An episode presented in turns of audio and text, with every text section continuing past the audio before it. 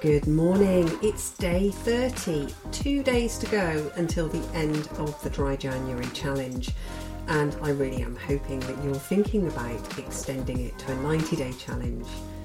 I'm Louisa Evans, and I'm a cognitive behavioural hypnotherapist, and I'm also a self professed sober rebel.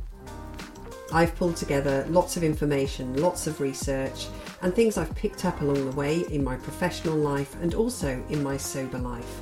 So I hope you've enjoyed this series so far and that it's helped you.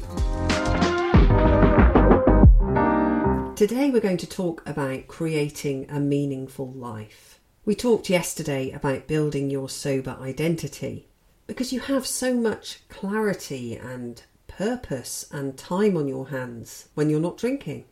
So, what is a meaningful life, and why have I chosen that for the penultimate topic in this series?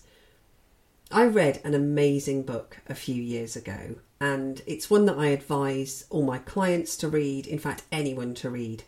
And it's a book called Why Has Nobody Told Me This Before? and it's written by Dr. Julie Smith. And the reason I recommend it so strongly is because in it she covers everything they should be teaching in schools. It's everything that adults and children should know about their own mental health. And it's got some amazing tips and tools and techniques in there, some of which I use in clinic. Dr. Julie is like a social media superstar, so she's a clinical psychologist, but she also shares in a really engaging way lots of different nuggets and snippets of mental health information on her Instagram channel. And she wrote the book to become your mental health toolbox. So there's different tools for different challenges. So if you're facing stress or anxiety or low mood or a lack of confidence or even grief, she gives you ideas for processing how you're feeling and gives you new ways to get perspective on things and strategies to help you cope. When it comes to the topic of a meaningful life, she's dedicated a couple of chapters to this and the first thing that she really asks you to think about is working out what matters to you. Now, in this vein, I encouraged you in this series to look at your values and to work out which values resonate with you.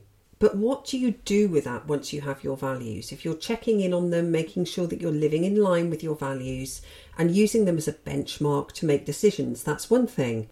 But the other thing that Dr. Julie recommends is to actually take some time and work out how you can incorporate those values into your everyday life. Are there things, day to day behaviours that you could engage in that sit in line with those values?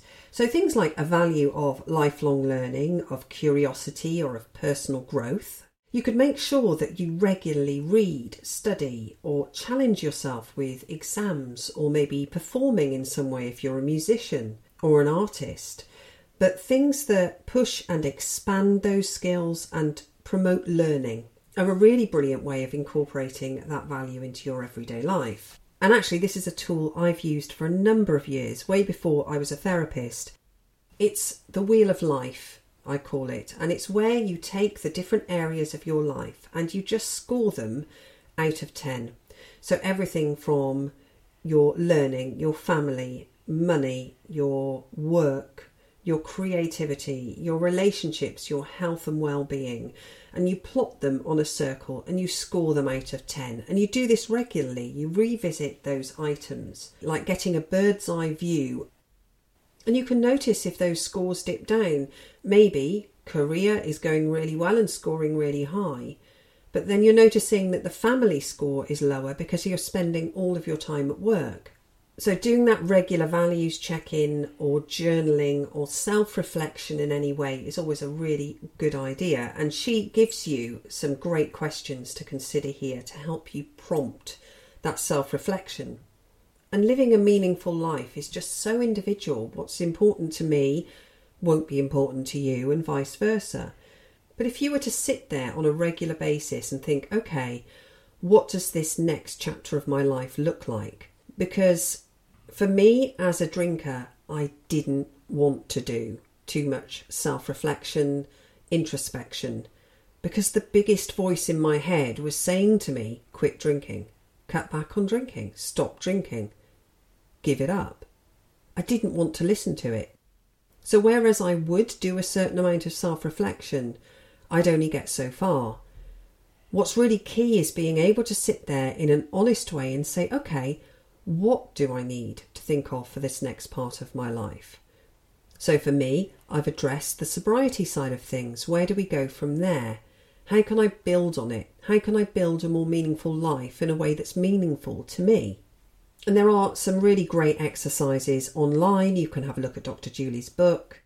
You now know what's important to you. And you now know really what's going to make up that meaningful life now that you have this time and clarity.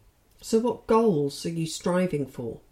Is there something you're working towards alongside your sobriety? Is there something you've always wanted to do or always wanted to achieve, but you've told yourself you can't or that it's too late? Because it is never too late to do anything. It's all about working in those day to day repeated behaviours that keep you moving forward to where you want to go. And for some people, they need support with their mental health and just treading water is enough. Just focusing on not drinking is enough. These are ideas that are for the future. But for other people, they may think, do you know what? I've done that. I feel like I want to now have the checklist of my life and deal with the other things because sobriety opens up time. So, why don't people do it? Why do people put goals off? Well, we know some of that is to do with the comfort zone. But when we decide it's time for a change, there can be a tendency to come up with a huge, radical new goal, like losing a load of weight, or running a marathon, or climbing a mountain. And having that goal is not enough to ensure that your life changes and stays changed. It's too easy to run away from it. So, what you need to do is visualize the person that you want to be, that you intend to be, and that big goal, but then sit there with pen and paper and turn those ideas into concrete, sustainable actions that can create that reality for you. So, if it's that you have this big weight loss goal, what are you going to do today to make that happen? And it isn't about suddenly radically changing too much at once. Is it going to the gym more? Is it walking more? If your goal is to run a marathon, rather than suddenly setting off and saying, Right, I'm going to do a 10k today, and you haven't moved off the couch for the last six months. It's about saying, Right, I'm just going to go and run 5k and I'm going to walk most of it until I feel I can and see how I feel. And I've done it myself. I have these fitness goals. I go all out, I blow myself out, and then I'm injured or I can't do it after that. So it's about making sure those little actions aren't too far out of the comfort zone. So, with all the information that we've covered in this series, it should give you a good grounding as to what can build good habits. Now you're breaking the bad habits, but how do you build up and make those good habits sustainable? Linking your intentions to your sense of identity is really important because that allows the new behaviours to continue way beyond that initial goal. Otherwise, you'll do the thing and then you'll stop. One of the other things I love about Dr. Julie's book is that when it comes to talking about a meaningful life, she does have sections in there on relationships and what makes up a healthy relationship, healthy attachments versus anxious attachments. So, that need for frequent reassurance that you're loved and that the other person isn't about to abandon you. Having secure attachments in your relationships the biggest key thing I think I've learnt with relationships is that you both have to be working on your own mental health. If you don't, you're going to bring the problems that you've accumulated over the years into your interactions and your communications, the misunderstandings that can happen. So, any work you do on yourself helps your relationships, your friendships, and any connections you have in life, and that all helps to build that meaningful life.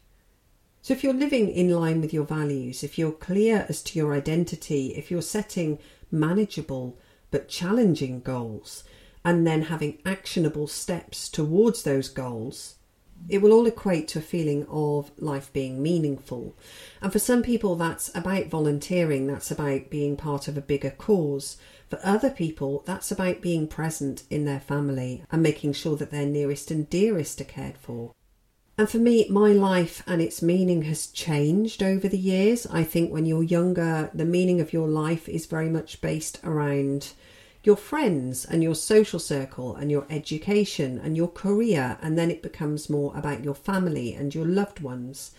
And then over time, as children get older, I'm not at that stage yet, but I can imagine it's going to evolve then further. So, what was once important to you might not be now. What was important to you as a drinker might not be important to you as a sober person. I would have told you that going out for meals and going to the pub and socialising was an incredibly important part of my life. But what was really important to me was drinking the drug, drinking the drink. Now I've removed that, I do enjoy a meal out. I do enjoy going to the pub and having an alcohol free version and having a cup of tea or a cup of coffee. But if you were looking at where I wanted to spend my money or spend my time or where I wanted to socialise with people, so what creates meaningful time and meaningful relationships for me in my life has actually changed in sobriety. I'm not suddenly boring or a stick in the mud. In fact, I think sitting in the four walls of the same pub every weekend, weekend after weekend after weekend, that now seems boring to me. I'd far rather go travelling or go and see somebody or go and visit someplace new and sit there in a present way than go back to the same locations. Or equally, as I used to, travel to the new places but then zone myself out with an alcoholic drink. I think creating a meaningful life is such a massive topic, but if you can have the pillars of good mental health, those things that you're doing on a regular basis that are individual to you, that you know make you feel good. You know if you feel good after meditation, or if you feel good after yoga practice, or going to the gym, or journaling, or walking the dog. You know what's important to you. And you can also then tell and notice by being vigilant and being present and being aware if you didn't do those things at any point, how would that affect your mental health? Do you start then noticing that you feel a bit off kilter?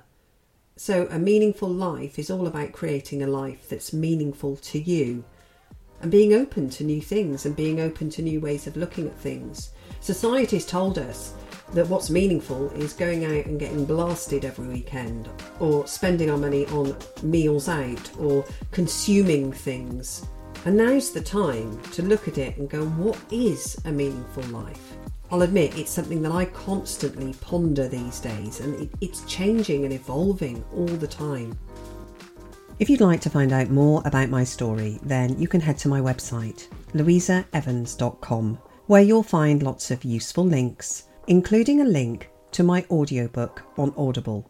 And you'll also find a range of hypnosis and relaxation downloads that you can try at home. Use code SOBERREBEL, all one word, to buy one, get one free. You may like to follow me on Instagram at Stepping Into Sobriety. All of the links are in the show notes. Thank you for listening, and I'll catch you tomorrow.